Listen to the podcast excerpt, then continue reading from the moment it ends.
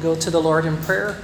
Father in heaven, Lord, we thank you that you are Almighty God, that you are in charge and in control of all things, and that you desire for us to have a relationship with you, to walk with you, and to worship you and serve you in sincerity, in truth, in spirit, Lord, and in truth. And so I pray, Father, that with cheerfulness of heart that we will receive your words, understand them, and live it, Lord. Help us to apply the truths of Scripture into our lives. And Lord, i-bless niyo po ang aming mga prayer requests, Lord, pangangailangan, and kami po yung maasa sa inyo, Lord, ng blessings sa inyong pag-aaral ng salita, sa aming pag-aaral ng salita ng Diyos, Lord. We ask that you help us now. In Jesus' name we pray. Amen and amen. Okay, so nasa aklat tayo ng Book of Deuteronomy. At ito yung 5th book of Moses. And alam natin na yung Deuteronomy ay merong 34 verses. At pwede natin siyang i-divide sa tatlong bahagi. So, these be the words. Deuteronomy chapter 1 verse 1. Yan ang key verse. That's the whole summary ng Book of Deuteronomy ay mga salita ng Diyos na ibibilin ni Moses sa second generation Christians para maunawaan nila ang dahilan kung bakit sila papasok sa Canaan at kung ano ang dapat nilang gawin pag pumasok sila sa Canaan para maibigay sa kanila ang lupa at ang blessings ng Panginoon. So anyway, Deuteronomy is divided into 3, may tatlong bahagi. Sa chapter 1 hanggang 4, at nalampasan na natin last Sunday yung chapter 4. We finished chapter 4. Ito yung introduction. Ito yung kanilang past, kanilang mga nakaraang experiences. So, isinalaysay ni Moses ulit yung Genesis, Exodus, Leviticus, Numbers. Talagang binigyan ni Moses ng emphasis yung history ng Israel. And yung Exodus ang ginamit ni Moses na kung baga simula ng bansa ng Israel nung lumabas sila sa pang-aalipin ng Egypt at pag-alagala sila sa kagubatan ng Kadesh Barnea. Eh ngayon, nasa plains of Moab na sila sa kabilang dako ng Jordan River at papasok na sila sa Canaan, sasakupin na nila yung unang lungsod, Jericho, pagkatapos yung mga lungsod sa timog, pagkatapos yung mga lungsod sa taas. And they will conquer the entire land of Israel for the glory of the Lord. Now, yung pinakamahabang section ay yung chapter 5 hanggang chapter 30. Ito yung pinaka-heart ng aklat ng Deuteronomy. And so these are the words of the Lord. And the words of the Lord. So yes, ang nagsasalita ay si Moses. Pero tandaan natin, Moses is under the authority and miraculous process of inspiration from the Holy Spirit of God. So, sino ang manunulat ng Deuteronomy? Si Moses. Sinong may akda? The Holy Spirit. So, don't forget that. So, divide natin ito sa tatlong bahagi. From chapter 5 to 11, ito yung Ten Commandments. From chapter 11 hanggang 12. Chapter 12 to 26. Ito ang related commandments. Okay? Puros commandments. Tapos from chapter 27 hanggang 30, ito yung blessings and curses. So blessings and curses. So ito yung kanilang present. So kung ito yung nakaraan, ito ngayon yung kanilang present, tapos ito yung kanilang future. Okay? So, pag sinakop ninyo yung Israel, kung gusto ninyo ng blessings, sumunod kayo, mag-obey kayo sa words ng Panginoon. Kung gusto ninyo ng sumpa, edi huwag kayong sumunod sa words ng Panginoon at sa inyo mapupunta yung sumpa. Alright? And then sa conclusion, 31 hanggang 34, conclusion, mamamatay na si Moses at tapos na ang kanyang ministry. At ibuburol siya. Tapos, ang susunod na magiging leader ng Israel ay si Joshua. Okay, so don't forget that. Okay? So, there you have an overall perspective of the book of Deuteronomy. Okay, now, Deuteronomy chapter 5 tayo ha. So, bagong section tayo from chapter 5 to 11, pag-uusapan natin yung 10 commandments. Okay. So, before we read Deuteronomy chapter 5, saan pa natin makikita yung 10 commandments bukod sa Deuteronomy chapter 5? Exodus, tama. The book of Exodus chapter 20. So, doon natin makikita yung unang pagsalaysay ng Diyos sa 10 commandments. So the word of the Lord was spoken. Tapos iniukit ng daliri ng Diyos sa bato yung 10 commandments. Ngayon, kung ikaw ay mag-uukit sa bato, mas easy na dikdikin mo yung mga letters pag ganun. Kaya yung Hebrew language ay hindi katulad ng language natin. Tayo, pag nagbasa tayo, pag ganun. Pag ganito tayo. From here to here. Words of the Lord. Pero sa Hebrew, pabaliktad. O baka tayo ang baliktad. So, don't forget, in Genesis chapter 10 at saka 11, kinonfound ng Diyos yung languages ng buong mundo. And we know from the Bible, what is the first language? Hebrew. Hebrew is the first language. Kasi, nung nagsalita ang Diyos, it was Hebrew. Nung pinangalanan niya si Adan, that's a Hebrew name. Nung create niya si Eve, pinangalanan ni Adan si Eve, Hebrew name. And so on, meron pa tayong iba pang mga evidences. Noong si Paul, naalala niyo sa New Testament si Paul, nung nabulag siya on the way to Damascus, nung isinalaysay ni Paul yung boses na narinig niya, sabi niya, it spoke to him in the Hebrew tongue. So, sa Hebrew. So, therefore, yun ang language ng heaven. O, so, hulaan ninyo, pagdating ng Millennial Kingdom, ano ang magiging language ng buong mundo? Hebrew. Isasaoli according to Zephaniah. Isasaoli ng Diyos yung one language and a pure tongue of Hebrew. So, if you want to prepare yourself for the future, you can study Hebrew, the Hebrew language, para you show yourself a workman that needeth not to be ashamed, rightly dividing the word of truth. So, pag-aralan na natin ang Hebrew. So anyway, that's not my concern. At saka nag-aral na tayo ng elementary Hebrew. Naalala ninyo yung mga letters na yon. Okay, so don't forget that. Paminsan, review. And so on and so forth. And maybe sometime sa future, ituturo ko sa inyo yung Hebrew name ng Panginoon. The Hebrew name of God. And yung mga detalye nun. And maybe, I don't know, I might do it next week or sometime soon. But we need to know the name of the Lord. And bakit? Tingnan mo yung halimbawa, tingnan mo ang chapter 5, verse 2. Look at chapter 5, verse 2. The Lord our God.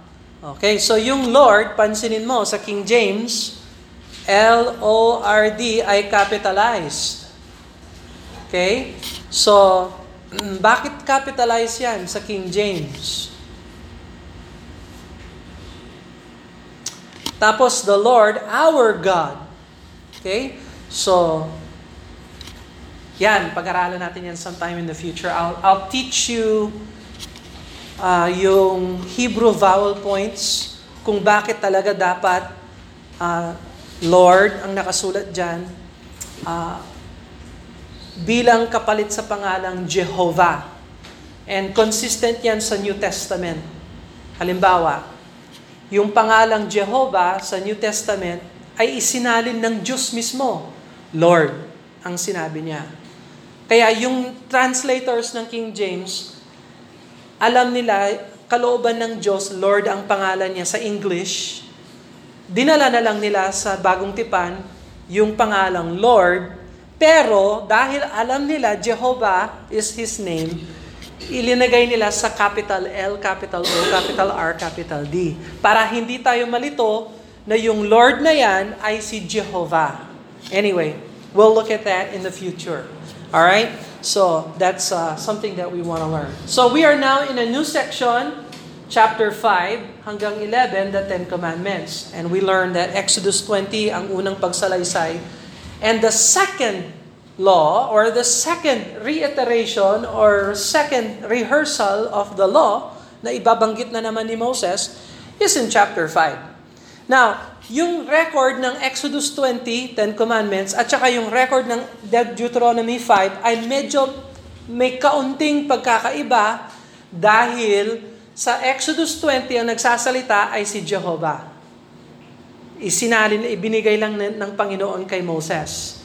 Sa Deuteronomy 5, nagsasalaysay dito, nagpipreach dito si Moses. Again, Moses is preaching. And so this is his sermon to the children of Israel. Buong book of Deuteronomy is an entire sermon. And so medyo iba yung wording. Now, yung substance ng Ten Commandments sa Exodus 20 at saka Deuteronomy 5, parehas. It's still the Ten Commandments.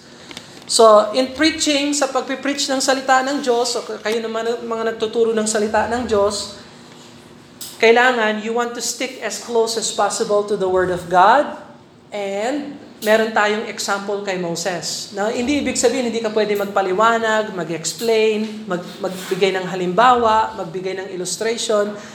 Pero ang fundamental lesson ay kailangan manggaling sa Word of God. Okay? So, we need to make sure that we follow the biblical pattern of preaching and teaching. So, look at Deuteronomy chapter 5, verse number 1. So, sa buong Deuteronomy chapter 5, ang pinaka-importante na maalam natin na Israel's Lord is our God. The Lord is our God. So, may relationship ang Diyos sa kanyang mga tauhan. God wants a relationship with people. Kaya niya sila tinawag sa Egypt. Halika kayo, dito kayo sa ilang, dito kayo sa wilderness, dito kayo sa kagubatan. Leave Egypt and worship me. So, does God still call people out from the world? Huh? Yes. So, sa Bagong Tipan, gusto ng Diyos, tawagin tayo sa trabaho natin, sa pamilya natin, sa buhay natin, at magpulong. Lumabas tayo sa mundo at magpulong. That's the New Testament, biblical, local New Testament church. And so this is the plan of God. This has always been the plan of God. God wants a people for Himself. And so the Lord is calling Israel to worship Him. And ganun talaga ang buhay natin bilang Kristiyano. We are called of God to leave the world behind and to have a relationship with the Lord. So verse number 1, and Moses called all Israel and said unto them, Hear, O Israel, the statutes and judgments which I speak in your ears this day, that ye may learn them and keep them and do them. So itong tatlong verbs, ito yung inaasahan ng Diyos na gagawin natin sa mga judgments and statutes ng Panginoon. By the way, naalala ninyo last week, ano yung mga words na nagde-describe sa word ng Panginoon? We call them statutes, judgments, testimonies, covenant, voice. Ano pa? There's about 9 of them. Isa ang hindi ko nabanggit last week, commandments. These are also called the commandments. Okay, so it is, Marcia pointed that out to me. Sabi niya, na mismo yung commandments. Ano pa? Testimonies. The law, yes, that's a good one, the law. Anything else? That just meant the word, that I meant His voice. His voice, yeah. Yes, okay. And commandment, lagyan ng commandment, tsaka covenant. And His covenant too. Okay, so good, very good. We have all that. Now, hear, O Israel. So ito yung sinasabing Shema. Pag sinabing hear, sa Hebrew, Shema. Shema. At ang ibig sabihin ng Shema, makinig ng mahusay. Pakinggan ng mahusay. Bigyang diin ang mga salita ng Diyos. Pakinggan ito. So, hear, Shema, O Israel, and that you may learn them and keep them and do them. So, what verbs? What does God want us to do with His words? Learn them. How are you going to learn the words of God? Reading it. Yes, studying the Word of God. How are you going to keep the Word of God?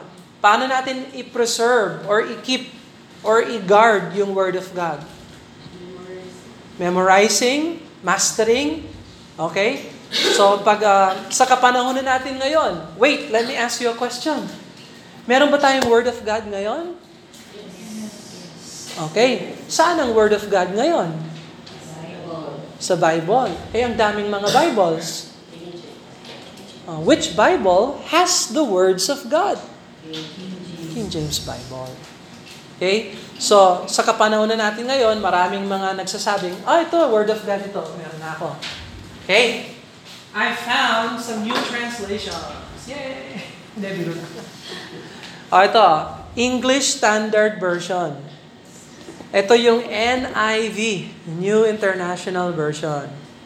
So, pinalitan nila ito. Ito, lumabas ito, 1984, 85. Nung lumabas siya, talagang nagmasaya ang buong Christendom dahil napalitan na yung King James. Kasi yung King James, luma. Eh, hindi na-satisfy. Pagdating ng year 2011, pinalitan uli ito. At nung dating ng 2014, pinalitan ito. So, this is a 2011 NIV edition. Magkaiba yung NIV 2014 sa NIV 2011 sa NIV 1984. ESV, ganun din. Ito naman, lumabas ito.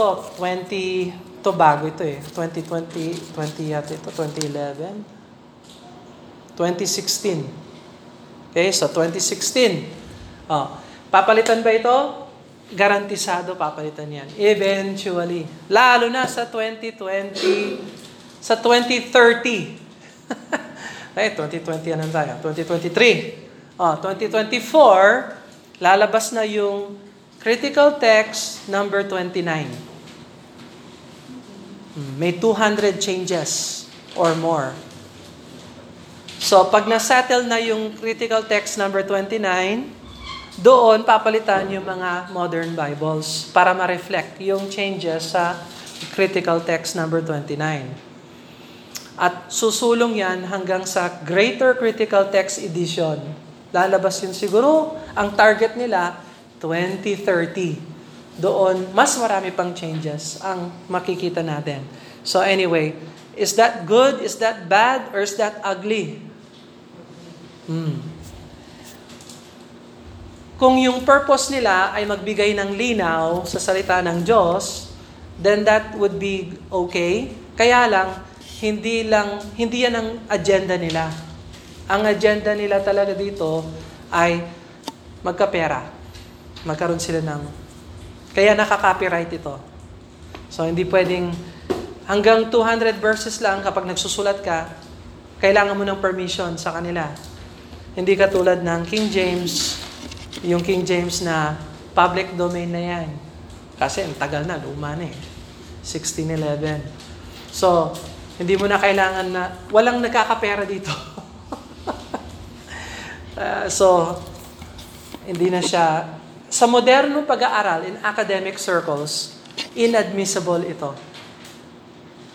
Dahil ito ay based sa received text or yung tinatawag na traditional text ng mundo. As Christians, we call that received text, not traditional text. But anyway, so tingnan ko nga yung Deuteronomy 5, kung binigyan nilang diin yung pangalang Jehovah. Tingnan natin. Deuteronomy chapter 5. Ngayon ko lang ito ginagawa. Okay. Verse 2. The Lord our God. Okay. Yes. So, nilagay nila ng capital L-O-R-D. Very good. That's good. Okay. NIV nga, tingnan ko nga. That's curious. Wondering what the editors are thinking. All right, Deuteronomy 5. Yes, 5:2. 5:2. The Lord, Sharon. Yes, L-O-R-D, capital. Okay. Very good sila. Hindi nila pinalitan yung word, yung name ni Lord. Perfect. Good. Now, pag may nabasa kayo sa modernong Bible na tumpak naman sa totoo, you rejoice. Amen. Thank you. Hindi nyo ginalaw yung verse na yon. And there's a purpose kung bakit kailangan capital L-O-R-D. And we'll learn about that some other time. Okay, anyway, so learn them, keep them. So keep them. So ito yung King James natin. Ito yung ESV, for example. You cannot keep the word of God kung papalitan mo siya. Halimbawa, sabihin natin, we will now become a ESV church. O di, paano na yung 1 John 5:7? Paano na yung Mark chapter 16, verse 9 to 20? Wala na. Paano yung John chapter 7, verse 53 hanggang 8? Hanggang verse 11, yung 12 verses na yon, wala na. Wala yun dito. Naka-bracket yan. Tingnan natin. John chapter 8. Naka-bracket, dalawang brackets pa. Tapos may note. The earliest manuscripts do not include chapter 7, verse 53 hanggang 8 to 11. May footnote 1. May footnote 1 pa. See the preface. So, inadmissible yung John chapter 7 verse 53 hanggang 8 to 11. And so, what changed? What happened? Well, we'll talk about that. Maybe in the new year, we'll have us a class on the King James Bible. Ano kaya ang sinabi ni NIV? John chapter 8, verse 1. Here we go. John chapter 8. Nako, mas mahaba pa yung sinabi nila. Pero linagyan nila ng brackets. Sabi dito, the earliest manuscripts and many other ancient witnesses do not have, John 7:53 to 8:11, a few manuscripts include these verses, wholly or in part, after John 7:36, John 21:5, Luke 21, Luke 24. Yun. So habang binabasa mo ito, sasabihin sa'yo, wala ito. Tapos linagay pa sa italics lahat, yung buong section na yan. So, okay, scientific. Anyway, so we learn the words of God, we keep them. So, kung palitan natin yung King James, masasabi ba natin, are we keeping the words of God? No, we're not keeping it. If we change, we can't keep it if we change it. And do them. Ano naman yung do them? Obey. Okay, sumunod tayo sa salita ng Diyos. Okay? So, for one thing, I am thankful na yung Bible natin ay hindi flavor of the month, hindi flavor of the year, hindi flavor of the decade, hindi flavor ng isang century, kundi 4 centuries na.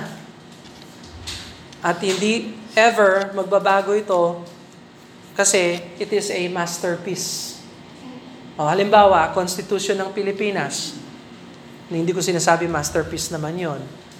Pero yung mga abogado natin at yung mambabatas natin, lahat yan nakasalaysay sa 1984? 1985. Ano yung constitution natin? 86, okay? whatever year that was, kung palitan natin yung mga words na yun, masasabi ba natin constitution pa rin yun? Kung palitan natin yung mga words? No.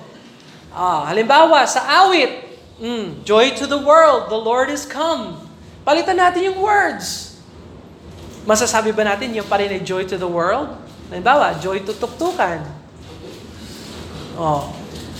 Pag inawit mo yun, pinalitan mo yung words, yung normal na tao sasabihin, oh, what? That is not the song. Oh, bakit? Kasi pag naging classic yan or masterpiece, hindi mo pwedeng palitan. Oh, Mona Lisa, yung painting ni Mona Lisa. Na Mona Lisa. Sino nag-paint nun? Si Da Vinci, no? Leonardo da Vinci. Oh, lagyan natin ng ano? Lagyan natin ng bigot. Lagyan natin ng konting bigot si Mona. Mauna. Masisira yung masterpiece. Yung ngiti niya, mystical. You're so lady like a mystic smile. Palitan natin, bigyan pa natin ng ngipin na may braces. Masisira yung masterpiece. Hindi mo pwedeng galawin ang masterpiece. Ganun ang King James Bible. We cannot mess with the word of God. We certainly can't keep it if we change it. And so learn them, keep them, and do them ang binilin ni Moses sa Israel. And in principle, as Christians, we must learn the words, keep them, and do them. Alright? So we make application. Alam natin yung context ng chapter. Tapos bilang Kristiyano, dinalagay na lang natin sa buhay natin yung Word of God. And so the Lord our God made a covenant with us in Horeb.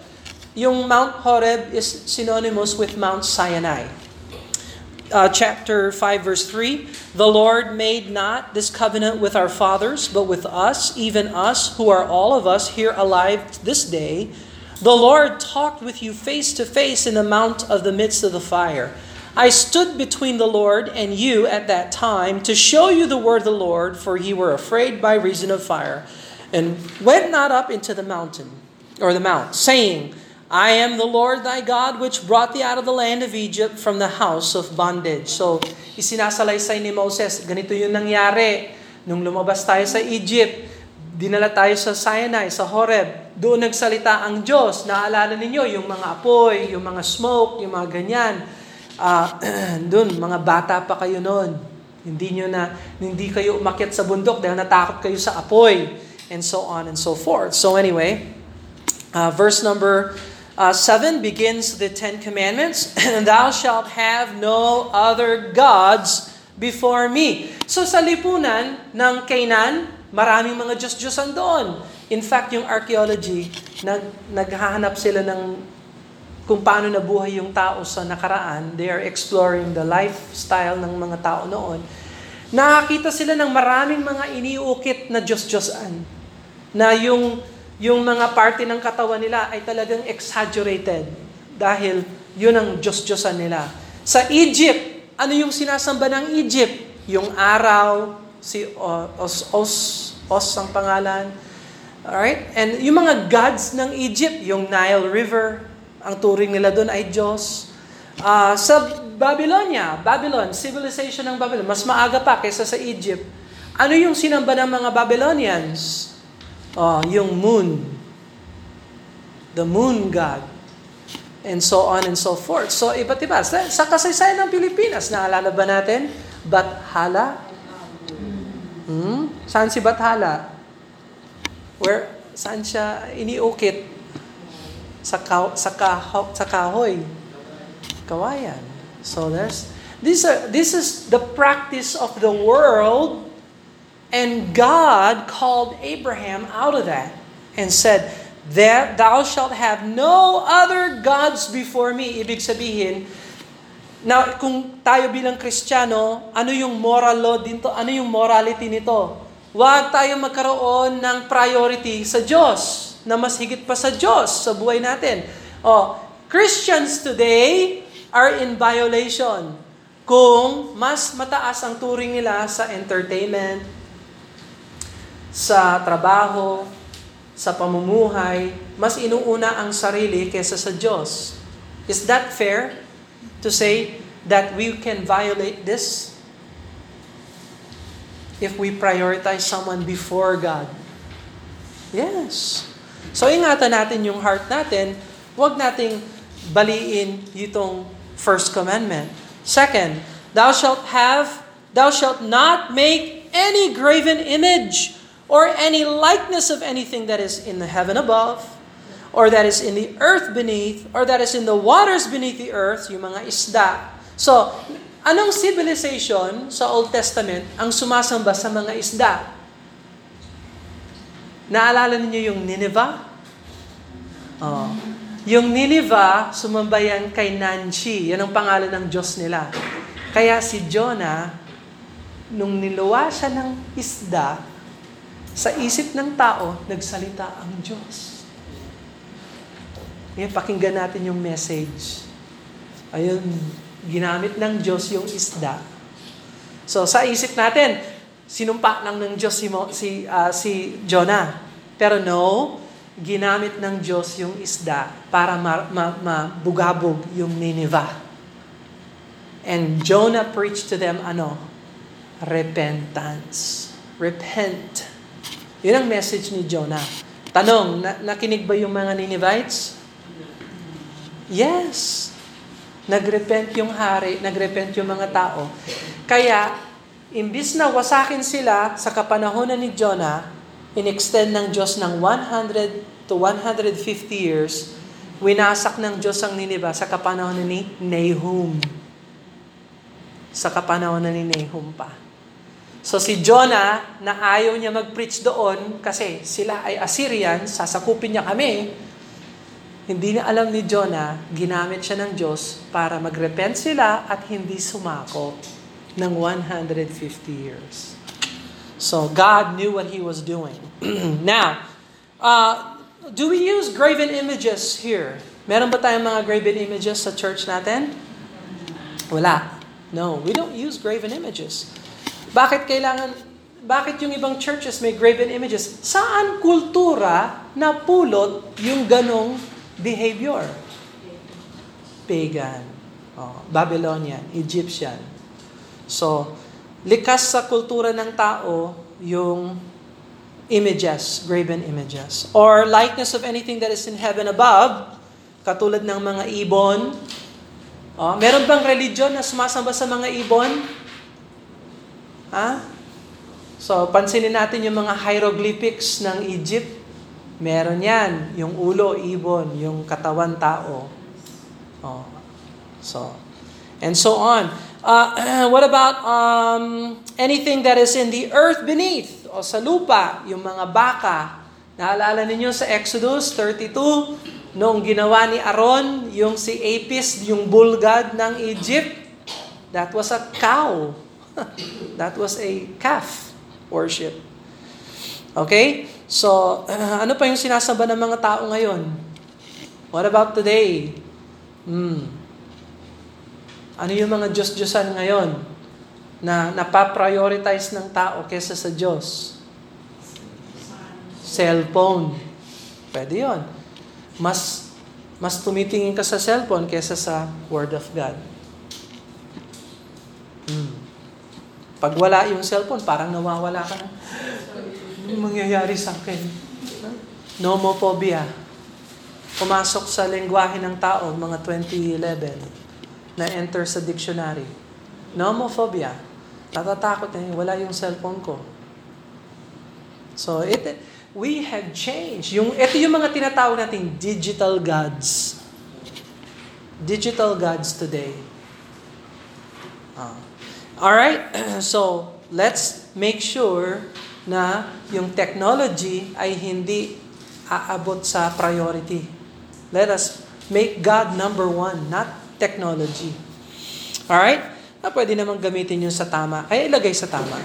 Verse number 9, thou shalt not bow down thyself unto them, nor serve them, for I, the Lord thy God, am a jealous God, visiting the iniquity of the fathers upon the children unto the third and fourth generation of them that hate me, showing mercy unto thousands that love me and keep my commandments. So yan yung cursing and blessings ng Panginoon. Thou shalt not, number 3, verse number 11, thou shalt not take the name of the Lord thy God in vain, for the Lord will not hold him guiltless that taketh his name in vain.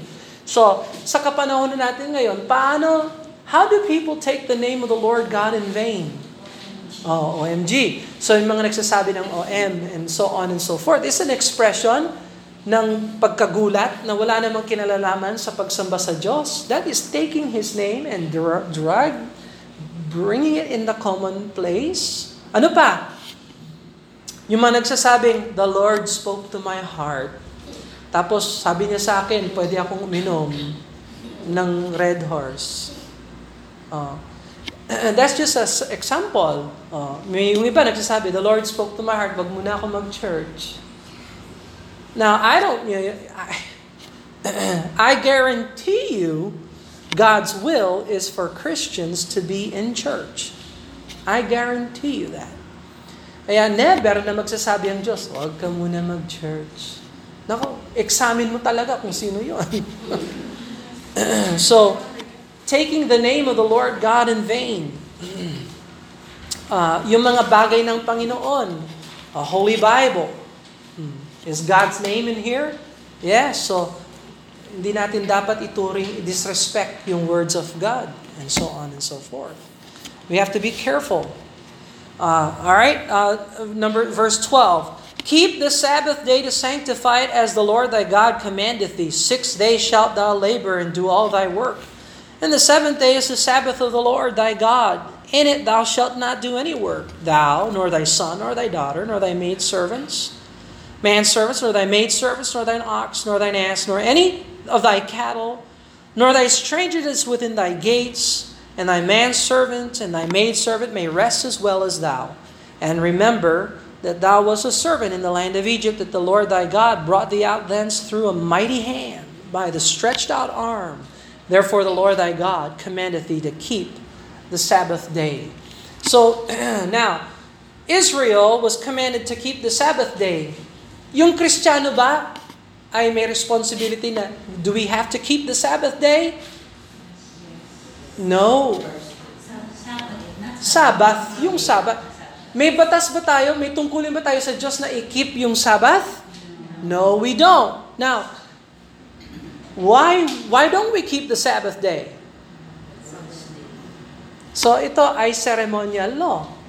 It's part of the ceremonial law. So when Jesus died on the cross, Jesus is our Sabbath. So ano ibig sabihin ng Sabbath? The word Sabbath means rest. So naalala niyo yung sinabi ni Jesus, Matthew chapter 11, come unto me, all ye that labor and heavy laden, and I will give thee rest. So, who is our Sabbath? Jesus Christ. So, if you know Jesus as your Lord and Savior, He is our rest. Pwede na tayo magpahinga. Yung kaluluwa natin, hindi na nenenervyos. Ligtas ba ako? Pupunta ba ako sa langit? Pinatawad na ba ako ng Diyos? Ano kaya mangyayari sa akin? So, you have to worry about those things. You can rest. Oh. Sabi ng doktor, cancer, rest. It's okay.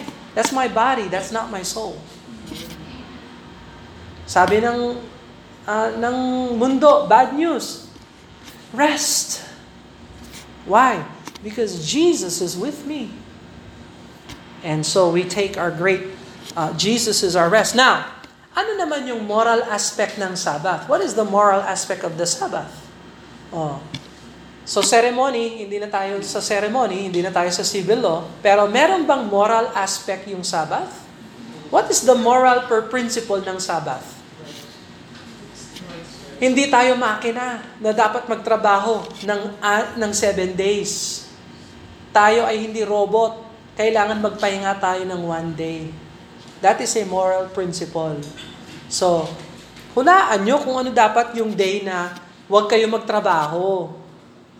Na mag-church kayo. First day of the week, dahil si Jesus Christ ay nagbumangon on Sunday. Yung mga apostol, nag-meeting sila on Sunday. And so on and so forth. So, now, are we under the obligation to go to church on Sunday? Yes, we have a responsibility before the Lord to submit to that principle. Paano kung halimbawa sabihin natin, mag-church tayo Sunday, mag-church din tayo Wednesday. Yun. Is that okay? Oh yes, okay yun. Mag-church tayo Monday, Tuesday, and Wednesday. Pwede ba yun? Yes. Anong ginawa nila sa Acts chapter 2? Every day sila nag-church. From house to house, they had church. Ngayon lang tayo na-spoiled. Na may building tayo. You know, basahin nyo yung New Testament. They didn't have a church building. Modern lang ito. Ang totoong church yung tao. The disciples that have been baptized, following the Lord wherever He goes. That is His church. An assembly of baptized disciples. Yun ang definition ng church. Kung mag-meet tayo sa bahay, it's still church. Kung mag-meet tayo sa parking lot, it's still church. Kung mag-meet tayo sa ilog, it's still church. Wag lang dito sa ilog na ito, okay? Maraming surprises doon. Hindi importante yung geographic location. Ang importante yung pagpupulong ng mga baptized disciples. Always remember that. So, in principle, may araw talaga para sa Panginoon. Ano yung araw na yon? Sunday. So, we encourage you, mag-church kayo. Sunday school, Sunday morning, Sunday afternoon. Bigay nyo yung Sunday nyo sa Panginoon. And you will see the Lord will bless. Alright? Okay, so tingnan natin, verse number 16. Honor thy father and thy mother, as the Lord thy God hath commanded thee, that thy days may be prolonged, that it may go well with thee in the land which the Lord thy God giveth thee. Hey, Brother Bill, hindi na uso yung father and mother. Oh, tingnan mo, NIV ha. NIV 2014, pinalitan na nila yung gender identity. So nakikita ninyo ngayon, sino ang father, sino ang mother? Pwede bang dalawang mother? Pwede bang dalawang father? Sa lipunan natin ngayon, okay na yun. Eh, baka hindi sa Pilipinas. Pero sabihin ko sa inyo, parating na yan. It will come. So ngayon, the Ten Commandments is further violated ng lipunan. Ngayon, mother and mother. At saka, hindi na nga uso tawaging mother ang father. And hindi na. Ano na lang? Joe and Schmo. Yun na lang. Hindi, wala nang father, mother, wala nang husband, wife. Luma yun. That's old school. Spouse na lang ngayon. Spouse 1, spouse 2. Anong gender mo? Meron tayong 82. Pumili ka. See how antichrist talaga ang mundo natin. It's becoming worse and worse. Now, sabi dito sa verse 16, honor thy father, thy mother, as the Lord thy God hath commanded thee. So may command tayo na i-honor yung magulang natin. Now, ito ba ay para lang sa mga maliliit na bata at tungkulin nila sa kanilang mga magulang? Or is this binding hanggang tayo ay tumanda at sila rin ay tumanda? May responsibility ba tayo sa mga magulang natin? Yes. Pwede ba natin silang pabayaan? Hindi pwede. Hindi mo alam kung anong ginawa nila sa akin, Brother Bill. Question, alam ba ng Diyos? So, kaninong batas ito? So, absolve ba tayo dahil nilapastangan tayo ng magulang natin? Hindi sila perfect. Ba ikaw, perfect ka? So, you see? But sa wisdom ng Panginoon, kailangan i-honor pa rin natin yung father, mother natin. Kahit na sila ay may mistakes and abuse or whatever. Ang pag-honor natin sa kanila is unto the Lord. And the Lord sees it and the Lord will bless. Verse number 17, thou shalt not kill. So anong klaseng killing ito? Kasi ang daming klaseng killing. So sa New Testament, binigyan linaw, ginamit yung word murder. So hindi ito killing na plain killing. Kasi halimbawa, paano ka kakain ng fried chicken? Kung hindi kill yung manok. Oh, killing ba yun? It's a level of killing. Pero hindi yan murder. Yung murder, merong intention, merong opportunity, merong maliciousness, no? And so on, so forth. So, this is murder, thou shalt not kill. So, thou shalt not commit adultery. So, we know what that is. So, labag sa Diyos. Thou neither shalt thou steal. So, pagnanakaw, and so on. So, sa digital age natin, paano magnakaw ang tao? Imbis na magtrabaho, naglalaro. Hindi binibigay yung buong atensyon. Halimbawa, 9 to 5 yung trabaho. 9 to 4 o'clock, tigil na. Nakatulog na lang.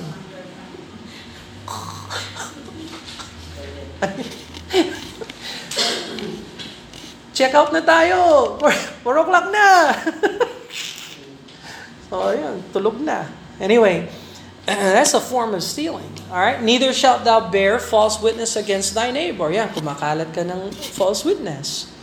Neither thou shalt desire thy neighbor's wife, neither thou shalt covet thy neighbor's house, his field, his manservant, his maidservant, his ox, or his ass, or anything that is in thy neighbor's.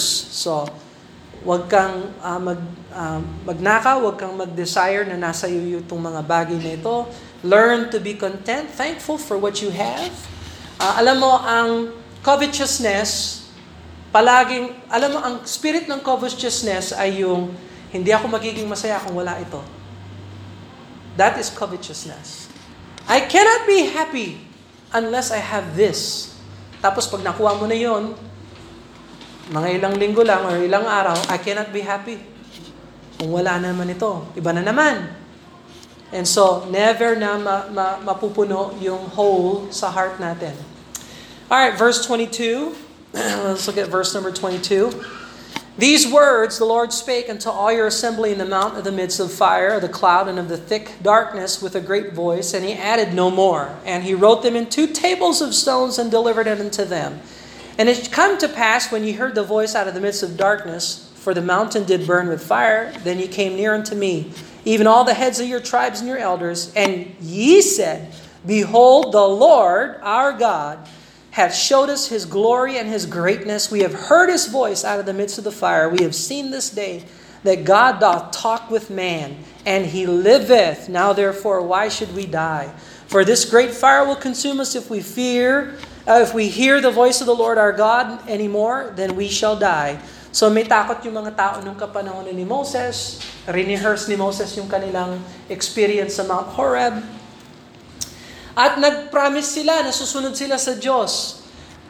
For verse 26, For who is there all flesh that hath heard the voice of the living God speaking out of the midst of the fire, and have and lived?